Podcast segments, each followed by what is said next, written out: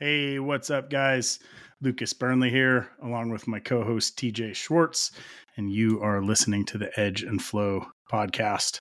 Um, both of us, I think, are on the edge maybe right now. Uh, it's been a hectic couple of weeks, man. Uh, TJ, I'm going to let you kick it off, man. You're fully in Tern production. Terns are not only in production; they we sh- we sold since the last podcast. We sold the first batch, and they Boom. are being delivered to customers right now.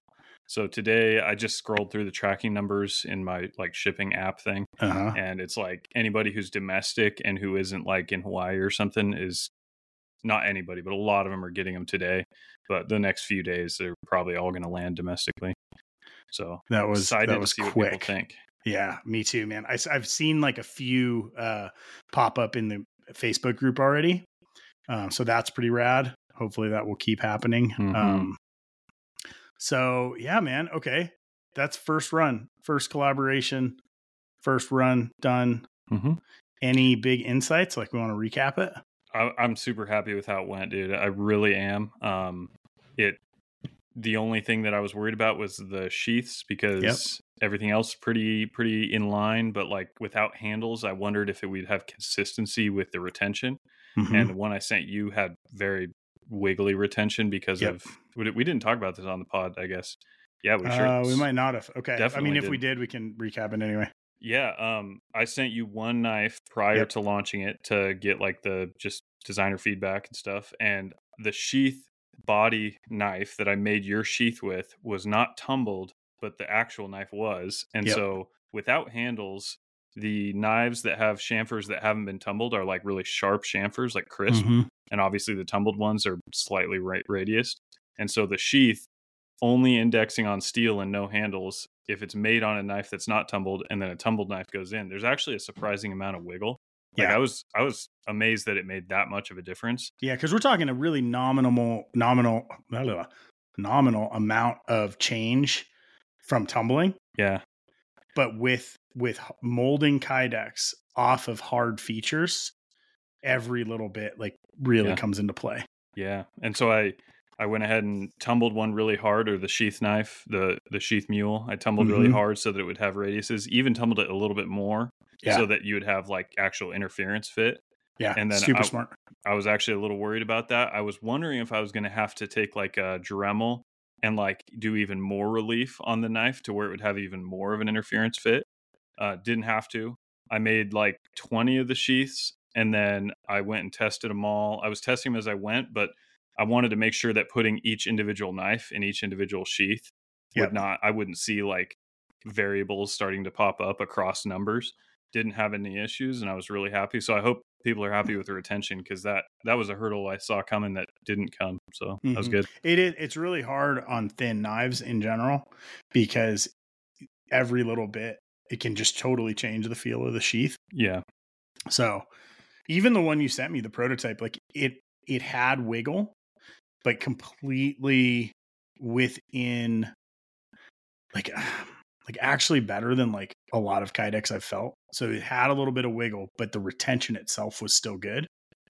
So if these are better than that, I think that is that's awesome. Well, I it should be similar retention, but should be zero wiggle, if not just very very tiny amount.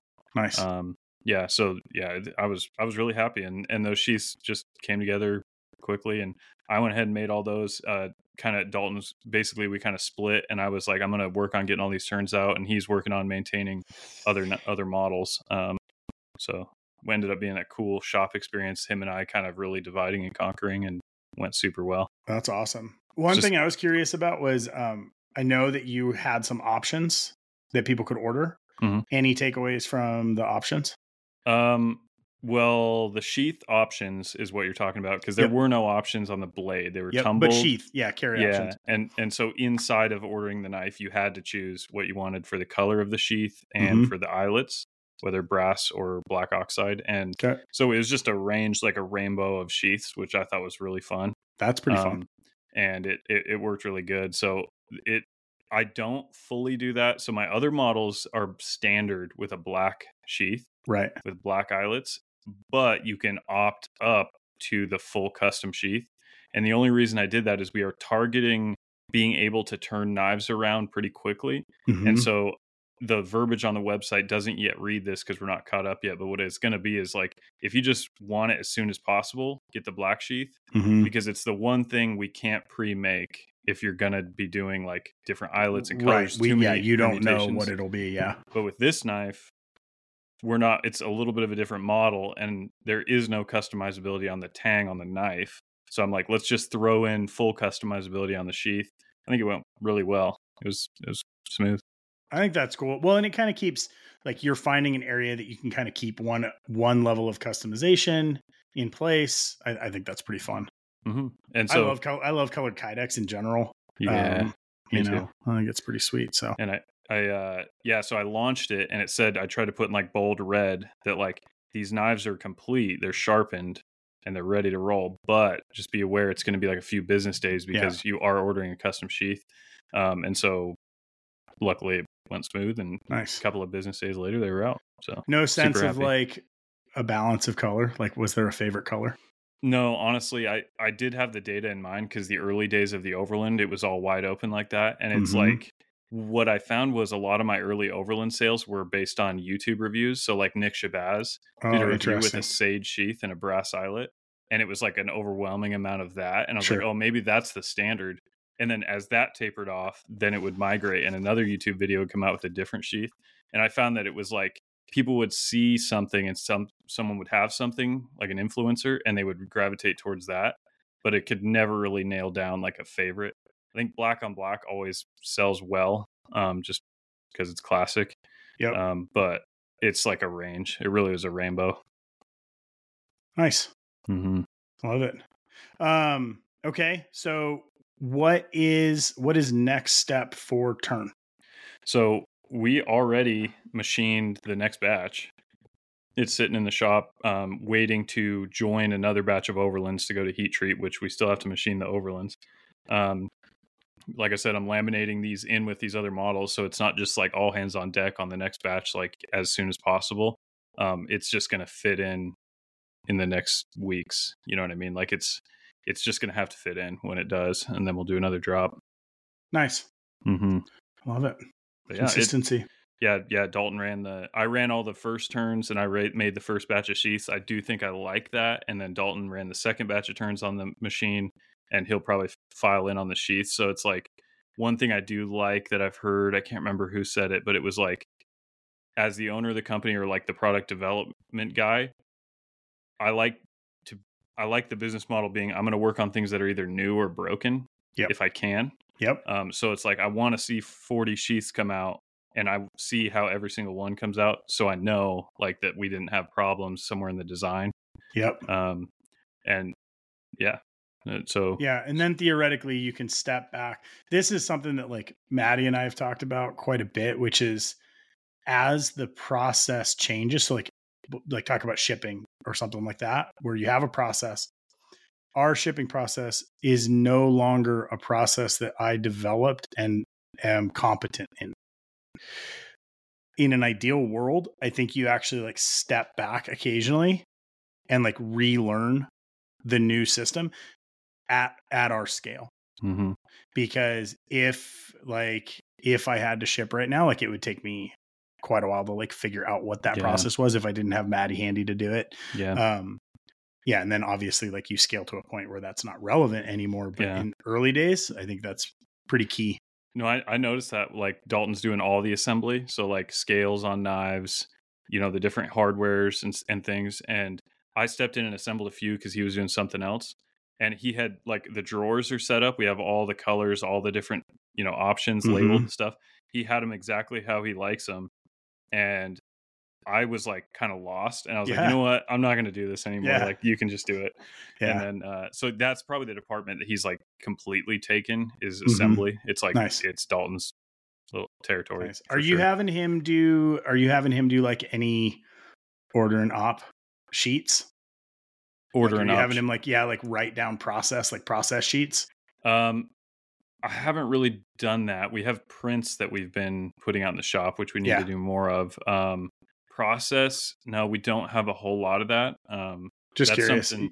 there's a couple of processes that we documented like uh on the sile there was a couple things that was like you have to go through a couple menu screens to do a couple weird mm-hmm. things in weird scenarios uh, we documented some of that but like as far as making the knives um, besides putting like notes straight on machines like on our yeah. sandblaster what psis and then like on the laser we have fixturing for that and there's some information um, but no not not really robust process sheets like yet. assembly might, sheets might, yeah might be a good idea and it and it might not matter but it's one of those things where you can look at it occasionally. Like I always wonder if I develop something, um, fully step away from it, a year goes by, would I have would I have set it up that way now? Mm-hmm. And so I think there's a lot of processes that you can that essentially can become dated even though they were a good way to do it at the outset. Mm-hmm. And this could fully be like a weird like ADHD over analysis kind of response thing. But that's why I've always written stuff down. I can like go back and like, oh, how was I doing it here? Okay. Um, you know, it's I'm running into it in like weird areas now. Um, with like I've been having trouble with anodizing for a while, which is mm. really strange. But there's enough variables that have changed in my overall process that it I've been having a hard time figuring out like what step is now creating a problem. Mm-hmm. Had I written down kind of all of the initial processes, I think I would be in a better spot to like diagnose yeah. it. Yeah. So no, that's a yeah, Jay Pearson, Pearson work holding. He's mm-hmm. he's a mm-hmm. beast at that kind of thing. And he's he's made the point that it's like you get it out of your head and on paper, then you can allow yourself to forget it. Yep. And then you can just re- go back to it whenever you need it, which step is back into it. Like, takes the weight off your mind. Um, no, that's that's wise. Like we've done, we've done a couple of things, but not enough. We should do more of that. Yeah. Well, especially if he's starting to like make changes to process or like organization and stuff. Yeah. It's like the date a change is made, the date, like just like I always think that stuff over a long time horizon is probably pretty valuable. You're like, when did we start doing it this way? Mm-hmm huh, okay, you go back and you're like, oh, 2023, like, okay, we switched, we like totally reorganized the pick and pull system or whatever. Yeah. One one thing, one crisis, not crisis, but one thing we averted along those lines is like, so the first confidants were bevel ground mm-hmm. on a mm-hmm. By Tactile, mm-hmm. which is great. And then we went to milling the bevels, and so mm-hmm. the, the plunge ends up being a little bit different.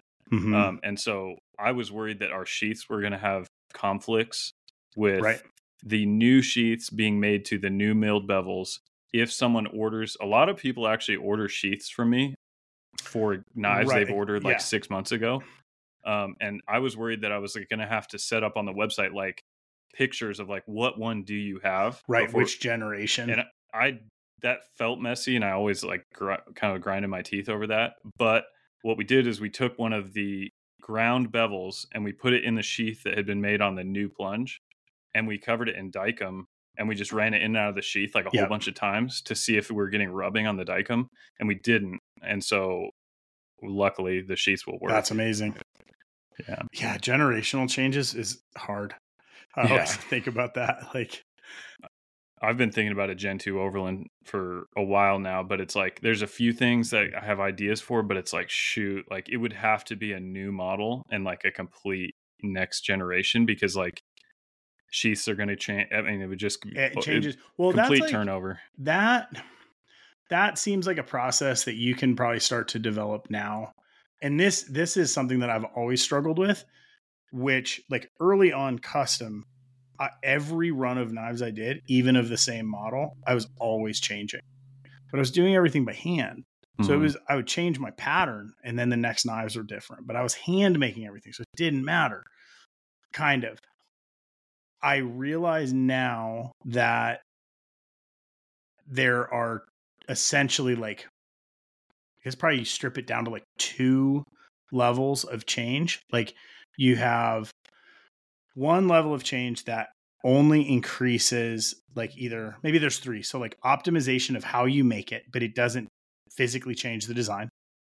Um a design that improves the function right?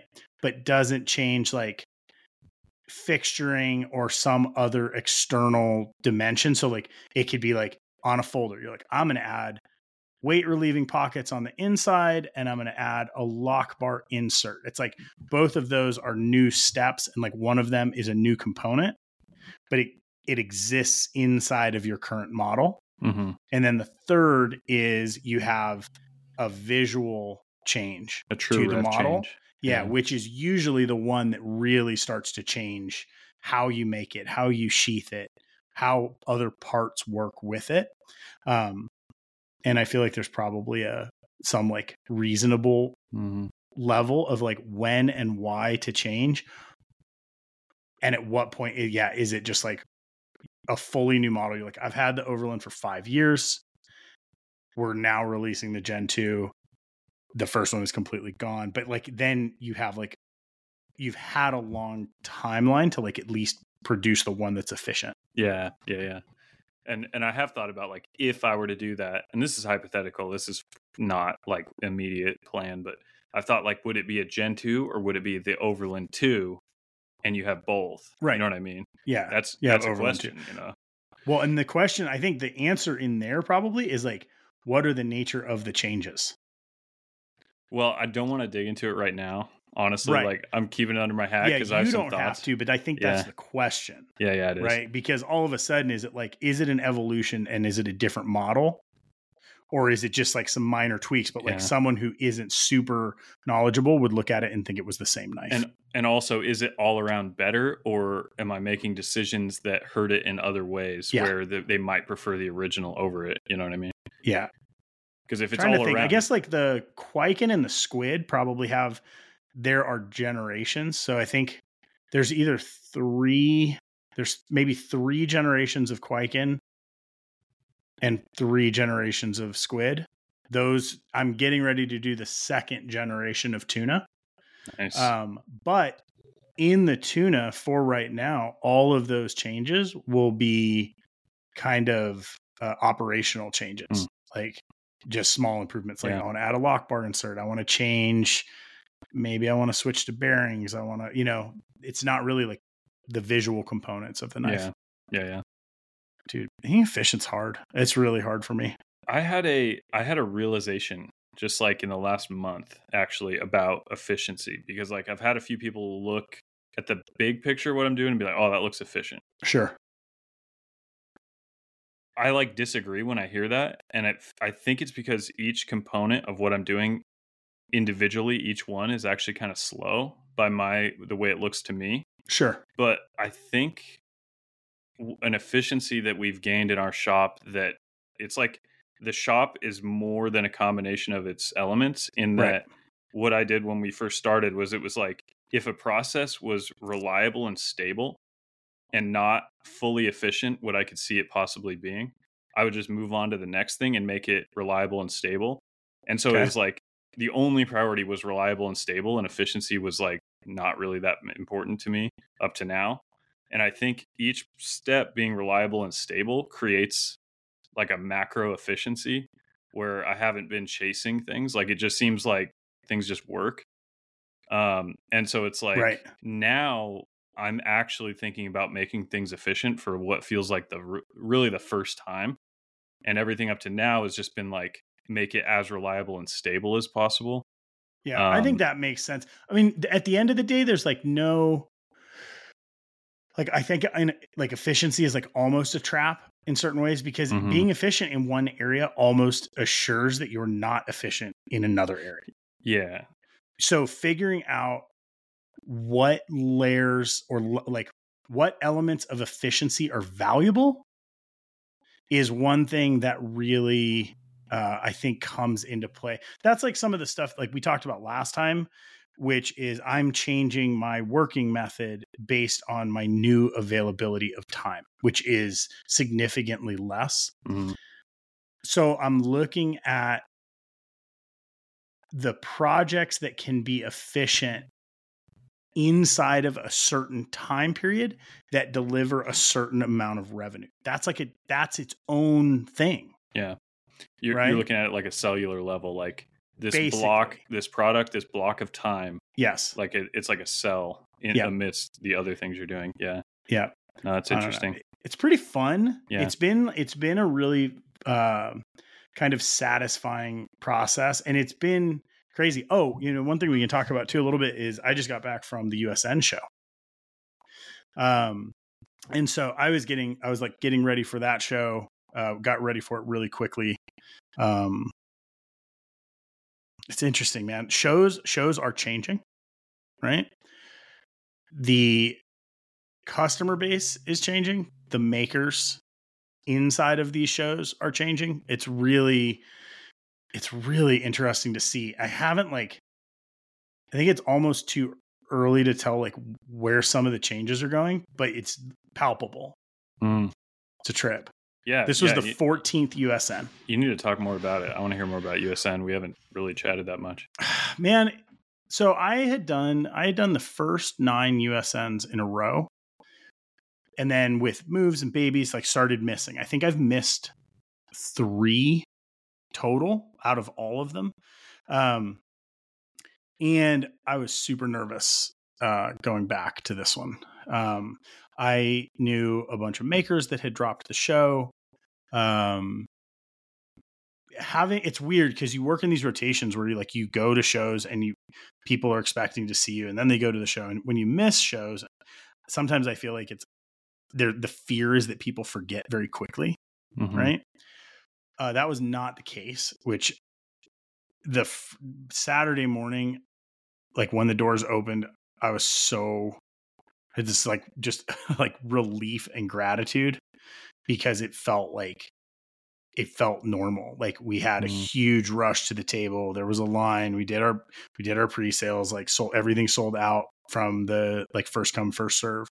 Um but it like it put something i think like or like put something into perspective for me a little bit which is like we as makers like i think there's there is like a a certain expectation to the show to like provide you customers right? And like i over the last couple years i've i've really started to view this differently which is like you need to put in the work as a maker to make sure that your base is there and that it supports the show. This might be like maybe people don't love that as a as a comment but it's like i don't know man it's just how i feel. Like i look i'm like early days usn i owe the show like in a in a weird way. So that the show came from the forum. The forum at that point was the outlet this is pre instagram you know like before makers were really using facebook so you show up at this show in Vegas with a ca- kind of a captive captive like audience of people who are already familiar with your work and are in the same community as you. Mhm. I think that there are a lot of makers of my generation that that show played like a pretty big part in their early success. Mhm. Only speaking for myself, like I can 100% say that. Interesting. Um, Yeah, So- Jesse Jesse says the same thing, which we already mentioned, but Jesse Jarosz. Um I missed it. I missed that. Like Yeah. I came in right after that. I know. I didn't even really understand the gathering when I came in because it was like USN, like what is this? yeah, you what know? is it? interesting? Yeah, and I wonder, I don't know, man, like right now there are so many shows um they're like we've talked about this a little bit, like I'm seeing fatigue in makers, I'm seeing fatigue in collectors. And I really don't like it. Um I don't know what the solution is. I know I kind of know how I'm interacting with it, which is like my basic plan is I'm going to reduce the amount of shows that I'm doing even more than I was and I'm going to focus on making the shows that I can go to like really um fun Nice. and try to hit it really hard. And I did that with USN, but it was a short timeline, so I didn't have a ton of time to prepare. But in that time that I had, I just I tried to go as hard as I could to make things Mhm. that I knew people would really like, and I think it really paid off. Good. Um, so yeah. Yeah. man, I don't know. It's interesting. I had a I had a 13 hour drive on the way in and a 13 hour drive on the way home, and I spent the entire time thinking and Mhm. it was different thoughts headed down as opposed to coming back up, which was pretty cool. Yeah. No, I I can relate to that. I've driven to Vegas a couple of times and had the same experience, dude. It's those shows and meeting these people and like going to these events, like it's so yeah. transformative. It's just it's irreplaceable. It um, is. whatever whatever show is like the big show of the decade or whatever. Yeah. Um, whatever it is, like you you just got to be there, and it's not just about making money. It's not just about the knives. Like it's just like you said, the energy that you inject into yourself when you talk to these people, see that see the customers' faces. Like, yep. It's just it just supercharges things. You know what I mean? It, it really, it really, me. it really does. Um, I I've been thinking about that more lately, which is like there are things, processes uh, that we hold on to because they are like traditional. And shows shows are one of those that kind of fall into that category for me, but like I guess the my my original thought with this is like figuring out like what you are holding on to that actually has value versus like you're just doing it because it's like muscle memory. Mm-hmm shows are one where it could easily become muscle memory. You're just like, yeah, this is like how I do it. I go to these shows. If you're not changing, in my opinion, if you're not changing the shows that you're doing, if you're not changing kind of the product that you have available, I think there's some stagnation there. So I think like for myself looking at it, I'm like, oh, like I'm starting to tailor the product that I bring to the different shows. I'm I'm really trying to focus on having the bandwidth to like connect to customers in a in a more meaningful way, and that actually came from going to shows without any product. Mm-hmm. Be, uh, but I had to like fully step away. Like Blade Show is a great example, and we've talked about this so much, which is like you go to Blade, you don't have product, you spend all your time talking to people, and I felt like I accomplished as much as when I go and sell product.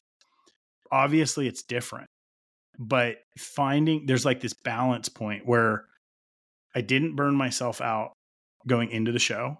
I like left some I left some energy on the table kind of so that when I showed up I was like I was psyched. I was psyched to go out to dinners with people, like spend time. It's just like I don't know, you can't replace that with social media does yeah. it you know a little bit like you have conversations you can have you can know people but it's almost an extension of the forum where it's like it's a good baseline if you have a group on facebook and those people are going to shows like they at least have an in to know you and to like yeah. be aware of your work it's yeah you know but yeah there's just no replacement for like human interaction at yeah. some point i mean you can approximate it many yeah. different ways but you just can't get there all the way. Like just yeah. meeting people, going to the pit, going to you know a restaurant with a group of guys or whatever. Like it's just irreplaceable. And yeah, it. I'll, I'll be going to shows forever. Like even if like I'm about to enter an era where I'm going to start selling knives at shows. Yep. Even if that runs its course, I'll still return to going to shows like on foot. Like it's yeah. just I can't not do it. Honestly, as long as you're, I think that there's a point. Like you and I at this point in our lives, like we are industry this is pretty much like in our mm-hmm. blood. We have enough yeah. years where it's just like you're too connected. Yeah. Um, and that's how I feel like, yeah, there might be a time where you're like, oh, shows, or, or you're going to certain shows with product and you're going to other shows for social. Mm-hmm. Um, long tangent on that. But one of the big takeaways, you hear people every show talk about how the show wasn't good right? Like my question is always like, what did you do to make it good? Mm-hmm. Like, how did you show up for the show? How did you show up for your collectors? And is it wh- wh- wherein lies the problem? Mm-hmm. Right, like, yeah, and and not to say like shows can have bad attendance. Shows there, there's things that can happen, but at the end of the day, man, like I've got 20 years of doing knife shows. Like, very I don't know of any shows that are bad for everyone. Mm-hmm. Yeah. Someone's always having a good show. Someone's having a bad show. Yeah. So like, where where do you want to be in yeah. that spectrum? Yeah, you got to kind of show up to play ball. Like it's it's not just like a uh, my presence at this show is all that is required of me. Yeah. You know, it's like yeah, you got to put in the work. Yep. Yeah. Well, and I think Blade is pretty funny because like there's a point where you're like you see you see like the old cats sitting there reading a book with a table full of knives. And at that point like maybe some of them are that's the thing they're happy doing that they're there mm-hmm. yeah. but they're not there hustling. Yeah. Right? Right. There's some there's some steps gotta hustle. I I'm, I'm absorbing a lot of this every time you talk about shows because I'm I'm within a month now of doing my first show as a full on like booth and stuff. So I'm I'm just internalizing everything and thinking about the approach and it's it's nerve wracking and exciting. I mean, nerve wracking is weird because it's like there isn't a huge downside. Like it's I can drive to it. It's not that hard. It's a two day show. It's like I'm not like breaking the bank to go down there and do this in the yeah. first place, but it's nerve wracking in that it's like part of me doesn't know what to expect, but that's yeah. you. I actually think that you're in a really beautiful position with Blade West. Essentially, it's a local show. There is a huge amount of potential in that show, some of which you can actually help to like actualize, right? Scale wise, it's still at a point where you're going to be able to like connect with other makers, actually hang out with customers, and I think it's the type of show where you will develop new customers just because they walk by. And that is one takeaway from the shows that I've been to recently that um that process I feel is happening less. Mm-hmm. I think that a lot of shows, the makers who are known, they're fine but the collectors go to those makers, they buy their things, and then they go to hang out somewhere else. Yeah. They're not like Perusing. old school blade show. Like my table didn't close until Sunday when they start rolling up the carpets because I was waiting on that person to walk by and yeah. just happen to buy a knife. That I feel like at the small kind of like tight, like real enthusiast shows, I think it's happening less.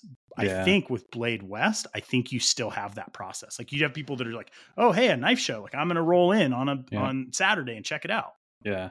Yeah, it's it's kind of the new thing on the block. It's only the yep. second year. Yep. And what what I'm excited about is that Blade Show West has had like kind of a spotty history. Mm-hmm. It's kind of been a roller coaster to say moved the least. around, and, and then it seemed like you you were there with me last yep. year. It seemed like everybody in the room was like, "Yeah, this yeah. is it. You just feel it. The roots just went down. Like yeah. it is the overall vibe. And yeah, so big sigh, basically. Ho- yeah. And hopefully enough people went home and talked like that to all their maker friends, to all their collector friends, that they're like, well, I'm going to be there next year. And that's yeah. like the vibe I got walking out last year was that like a lot of people had messaged me like, how was it? Was it worthwhile? Like, and a lot of people ducked out, it weren't you know were skeptical because of like the patchy history of Blade Show West, and I think it's got like this new street cred that it didn't ever have before. So yep. uh, I'm curious to see what that if that materializes this year.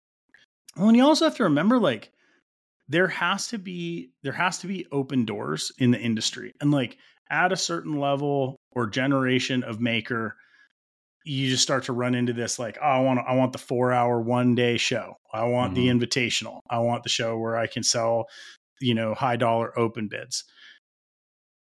But as as a new maker or someone who's like building their demand or their brand having shows where you can just go in and do the work and like network is super super valuable. And so like shows should not be viewed through the same lens which i feel like makers kind of do right new makers mm-hmm. old makers it's like new makers assume they need the same show that like the well established makers do. Mm-hmm. And well established makers will kind of eh, discount or dismiss like a new show because it's mm-hmm. like, I don't want to go back to doing two days of a trade show.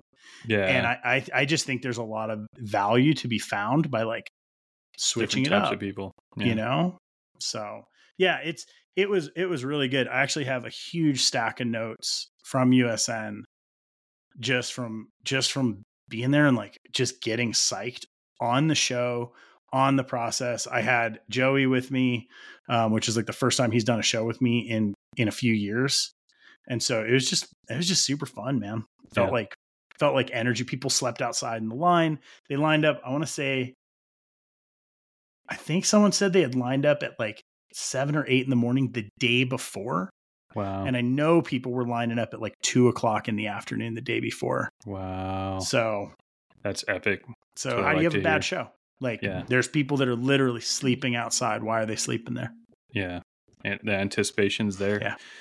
That's awesome. No, Yeah. I'm I'm I'm getting pumped, dude. It's Yeah, it's good. it's like I'm rounding the corner to thinking about it cuz like I got a few like ducks in a row, got the hotel book, got the things that Yep. needed to be done like months ago. Yep. And then I put the plan in place that I'm like the plan to get to the show with product is exactly the same plan I have to get inventory set up in our shop Yep. for like turnaround quick times. Yep. So it's like me working on the normal things that I'm doing in the shop is show prep Is show right now. prep. And so I didn't amazing. have to worry too much about it. But now within a month, now the final details of the booth, the final details of getting the product down there safely in, in terms of like cases or how am I ta- how am I doing that? Like now I'm like starting to focus on some of the small things. Yeah. Um, and I'm excited. I, I have a list right in front of me that I wrote down like over the last week of like things that I need to be aware of.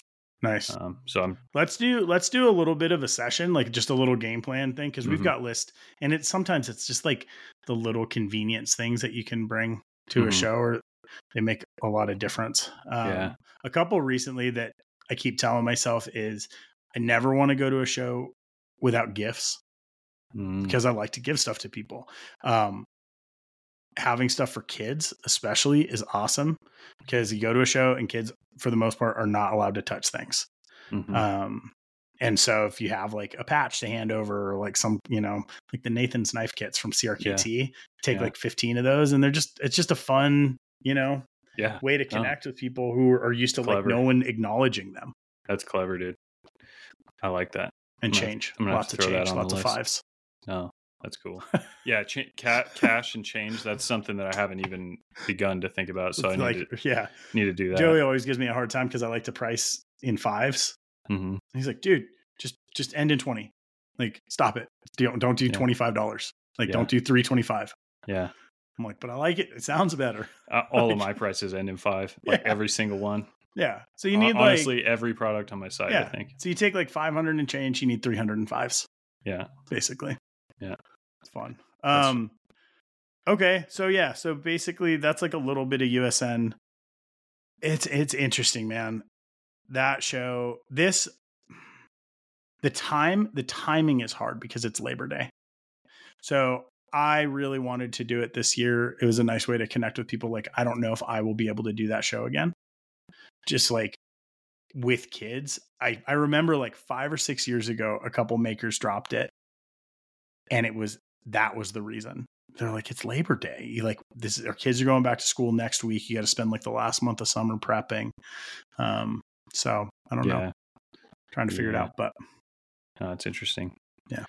No, I appreciate appreciate that. Yeah, I'm I'm deep in thought now. But any other uh interesting happenings? Man, well, I think like you and I, our schedules are starting to like link up again, which is pretty nice. So we should theoretically start to be back on track for recording. Yep. Um, I just I feel like the summer, like for both of us, just got so busy. Yeah. Yeah. It's like yeah, looking forward there's the holidays and all that, but like Blade Show West is sort of the big the big That's the big hurdle one. and then I don't have a whole lot other than just making knives, dude. Yeah. Like just moving forward. Yeah. Um that's where I'm at. I cleared the schedule for the rest of the year. Um, so not going to Blade West. Uh, don't think I'm going to do any other shows. I'm in this new working method. I'm tr- I'm going to start trying to can shows as much as I can. Like that's a bad sentence, but uh, essentially stage a show like 80% so that if if I have like time availability, I could get ready for a show in a shorter kind of like Yeah. window. yeah. Um, as of right now, my next show I'm planning is Blade Texas, which is in, like the end of February. Um, so Yeah. Yeah. Kind of prime the pump and kind of be ready to go. Yeah, Blade Texas. I need to get I need to get that on my radar. Yep. Um yeah. it's supposed to be really good. Yeah. you know and like for me again like that's look i look at the shows where the biggest kind of densities of like my customer base and like friends are hmm right texas that's a very good one. A Yeah, lot of people are starting to go to it, and so it's like a that's a great show that people are excited about, where I can go and like connect, Yeah. um, kind of you know switch around. So I think right now I am one show, probably to two shows max for the foreseeable future. I just have so so much work and such a limited amount of time. Yeah. But I think that in one to two shows a year, I can I can create kind of like the value of doing Yeah. shows. Cool. That's the plan. Cool. Um So what else, man? What else do we got? a little pivot. I've got a dual Yeah. monitor. I've got it just reminded me because I've got it in my card on this other monitor. Um, I am looking at pivoting to vacuum forming kydex, Ooh. and I think that I'm getting sucked into that vortex quickly. Oh, yeah. and we're gonna we're gonna probably jump on it. Um, I think it's a perfect fit for you. I think so. Uh, I think it solves a lot of our not problems, but like I said, we have a we have stable and reliable. We have Yep. sheaths that work every Yep. time.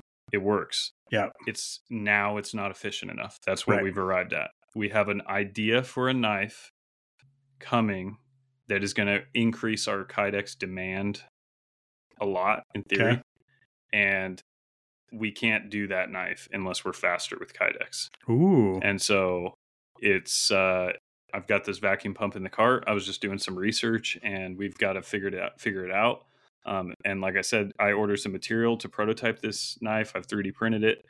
It just can't happen without vacuum forming. So here we are. Okay. That's super exciting. Yeah. I What do don't- I have going on process wise? Um nothing. Just more laser. Like I'm just continually learning the laser. Yeah. Cool. That's like that's been the fun one. Um, I got a question. Jump way back to the beginning of the conversation. Uh, we had talked. So one of our goals with this collab is like cross pollination. Mhm. Okay, so we sent out our newsletter. Okay, to our customer base, directing them to your site. Do you have any sense of what, like, how much of that was sticky? Like, Have- did you see new people sign up for your newsletter? So that yes, yes, and yes. There was a heavy influx of names I don't recognize. Awesome. And I, I have gotten to the point where when I launch a new model, usually the first sales are not new customers. That's kind of like what I've seen as a pattern. Mhm. There are some, but usually I see the same handful of names like right out the gate, and I'm like, I all I have to do is scroll the orders, and I can just recognize names. Right. This time was different. I a large percentage I did not even remotely that's recognize really names. Um, so I'm just direct assumption. Obviously, they Yeah. had to have come from somewhere else. So yeah, it, in that regard, I think it was success. That's and cool. so the only thing I'm thinking is that I'm curious because like I had even a couple of my customers say like, yeah, I went in to, to get one, they were already gone, and they were they were bummed out. I told them there more were coming, but I think there's also on my side, I don't think my customers that have bought my knives in the past are very aggressive with the like, I'm gonna wait and go refresh, refresh, refresh, refresh. right. And so it's like I think some of my customers were like surprised that this was a small batch and it went quick. But I think your customers are so familiar with that that they Right. treat every drop like that. right. Um, so I'm curious to see if that'll flip. If it, if like on the next round, now my customers are more aware Yeah. that they're like, oh, I have to be fast. Like for the first time, they're really motivated to do to do that.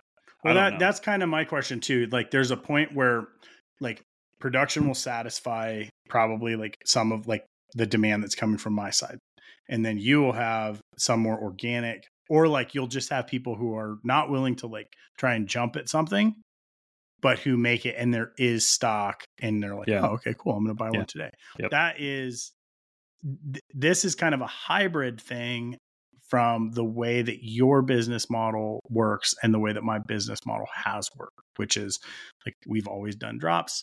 You're doing kind of made to order. And so this this is the first time that it's kind of been eh, yeah, like a hybrid. Yeah. That's kind of cool. Yeah. So yeah, I'm curious to see how that shakes out. No, it, it's been very successful. And I gotta say, man, I appreciate you working with us on this. It's like it's cool. Likewise. Feels good. It's been Dude, early little- days of anything are fun, man. Like Yeah. like the Blade West thing. Like you're getting in at a point where you're like, yeah, I've done okay. I've been to every single one of the Blade Wests in Salt Lake or something. That's cool. Yeah, Um, that's how this collab feels. I'm like, yeah, because we were talking about that not too long ago with like some of the early guys from like CRKT where like they're 30 years in now.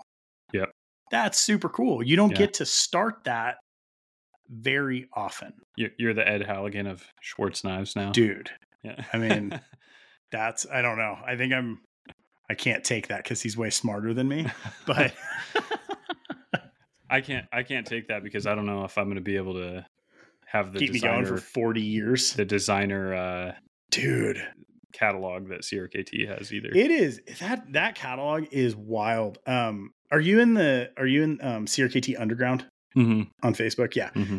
Dude, there's knives that pop up in there where I'm like if I hadn't seen the picture, I would never have thought about it again, but I knew it existed when it existed. Yeah. and just like makers and like eras and I'm like that it is so deep like i wonder if anyone will ever do like if they'll ever get to the point where like someone does like a, com- a complete like like a book like a compendium Yeah. of models because it cr- it's such a huge cross section of custom knife makers and designs and technology and models Mhm. that I actually think it would be like like I've got a sick book on Jimmy Lile. Like it's super cool. The history is different. It's a different industry Well, component. That's one cool thing about CRKT is like the fact that they're kind of cleaved to the hottest designers that they can find means Yeah. they are kind of cleaved to the trends of the Yeah. day. Yeah. So more so than other companies, you'll Yeah. see the story of the knife industry in their catalog over time. Over time, yeah. Whereas like a lot of other companies, like they have their vision that Right. they're they're in their vision, which is good and fine. Like there's Yeah. no problem with just that. a different method. Yeah, but like with CRKT, like they are they farm design out of the blade show type sphere, and it's like so they by nature like they reflect that. It's interesting. Pretty interesting. Yeah. Yeah, dude, we need all right. I'm excited to start talking again. Um, I want to get into like some trends and Yeah. things that are coming down the line, things that are shifting. Um, anything else for today? Like we're I feel like kind of that was pretty good check-in. Yeah. Um, I got to think for just a second. Um, that about wraps it up. I'm sure I'm, as soon as I jump off of here, I'll. I'll think of something. But no, Cool. Yeah. Um, I'm getting ready to do my next downshift. We need to get back on schedule with those. I've never, I still can't get over, I still call it Red X in my head. And I'm still struggling with downshift. So yeah, yeah, I know it. man. I know it. I went to put a red X on my calendar. Oh, Dalton and I did a downshift. Did I? Did I say that on the pod?